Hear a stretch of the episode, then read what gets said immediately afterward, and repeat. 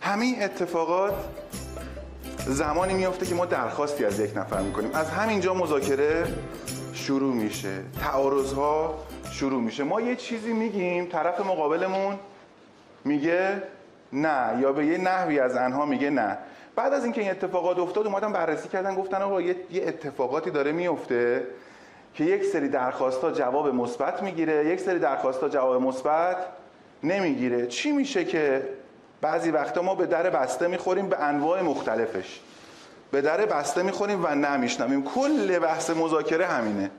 یعنی چی میشه که ما به ما میگن نه و چیکار کنیم که این نبشه؟ بله. آره کل مبحث مذاکره همینه و علومی که مربوط به مذاکره است همیشه در رابطه با این داره صحبت می‌کنه که چیکار بکنیم این کارو بکنیم. خب چرا میگیم نه؟ یکی از دلایلش همین الان شما دیدیم چیه دلیلش؟ تغییر سخته جابجایی سخته. وقتی با یکی مذاکره می‌کنیم می‌خوایم فکرش رو عوض کنیم. می‌خوایم بگیم اینجوری که فکر می‌کردی فکر نکن. می‌خوایم چینش ذهنش رو عوض بکنیم. چینش ذهنش چی میگه؟ الان شما چی گفتین اه ای بابا بذار بشینیم. چی کار داری؟ ای بابا تازه گرم شدیم. نشستیم. و دوست داریم که از جامون تکون نخوریم.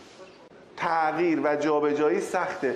چرا وقتی من یه درخواستی از فرزندم می‌کنم میگه نه؟ یه درخواستی از همکارم می‌کنم میگه نه. یه درخواستی از مدیرم می‌کنم میگه نه. به خاطر اینکه چینش ذهنی اون اونطوری شکل گرفته. حالا من می‌خوام میگم یا علی چینش ذهنی تو می‌خوام به هم بزنم. پس اصولا در رابطه با تغییر ماها از خودمون مقاومت نشون میده آقای انیشتین یه جمله خیلی قشنگی داره. میگه من تعجب می‌کنم از آدمایی که همیشه کارهای تکراری انجام میدن و منتظر نتایج متفاوتی هست. این اصلا اتفاق نمیافته. پس ما تو مذاکره می‌خوایم چینش ذهنی طرف مقابلمون رو به هم بزنیم. دوستمون اشاره خیلی خوبی کردن. گفتش مگر اینکه منفعتی داشته باشه اما چرا میگیم نه؟ دو سه تا دلیل داره. امروز می‌خوایم در رابطه با اینا صحبت بکنیم و بحث مسیر اصلی رو بگم. چون تغییر سخته چون عواقب داره و چون مسئولیت داره. ما هر وقتی قبول می‌کنیم یه تغییری اتفاق بیفته یه مسئولیتی میاد گردنمون. وقتی من میگم بله تو مثال خودمون میگیم یه نه بگو نه ما راحت باش دیگه. وقتی من یه بله که میگم باید یه سری کارا انجام بدم. اگه اون کارا خراب بشه درست نشه به موقع انجام نشه اون موقع برای من عواقب داره سخته. همین الان میگم نه ما انسان ها تمایل به این داریم که بگیم نه. چون راحت تریم تو ذهنمون. یا حداقل اونایی که تو رو درواسی میمونیم موکولش می‌کنیم. میگیم حالا بذار حالا باشه. ببینم چی میشه. خبرشو بهت میدم. ببینم حالا چطوریه. حالا بذار از فلانی بپرسم. و همیشه در جواب مذاکره ما ممکنه این چیزا رو بگیریم. چند تا مثال می‌تونید به من بزنید از این مذاکره درخواستی می‌کنیم. در جوابمون چی میگن اگه بخوام بگن نه روشون نشه.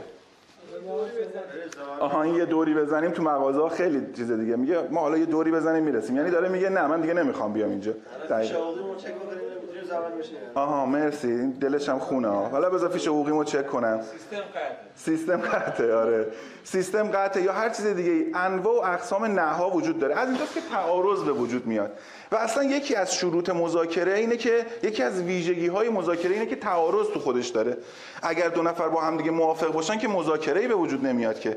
دو طرف با هم دیگه تعارض دارن.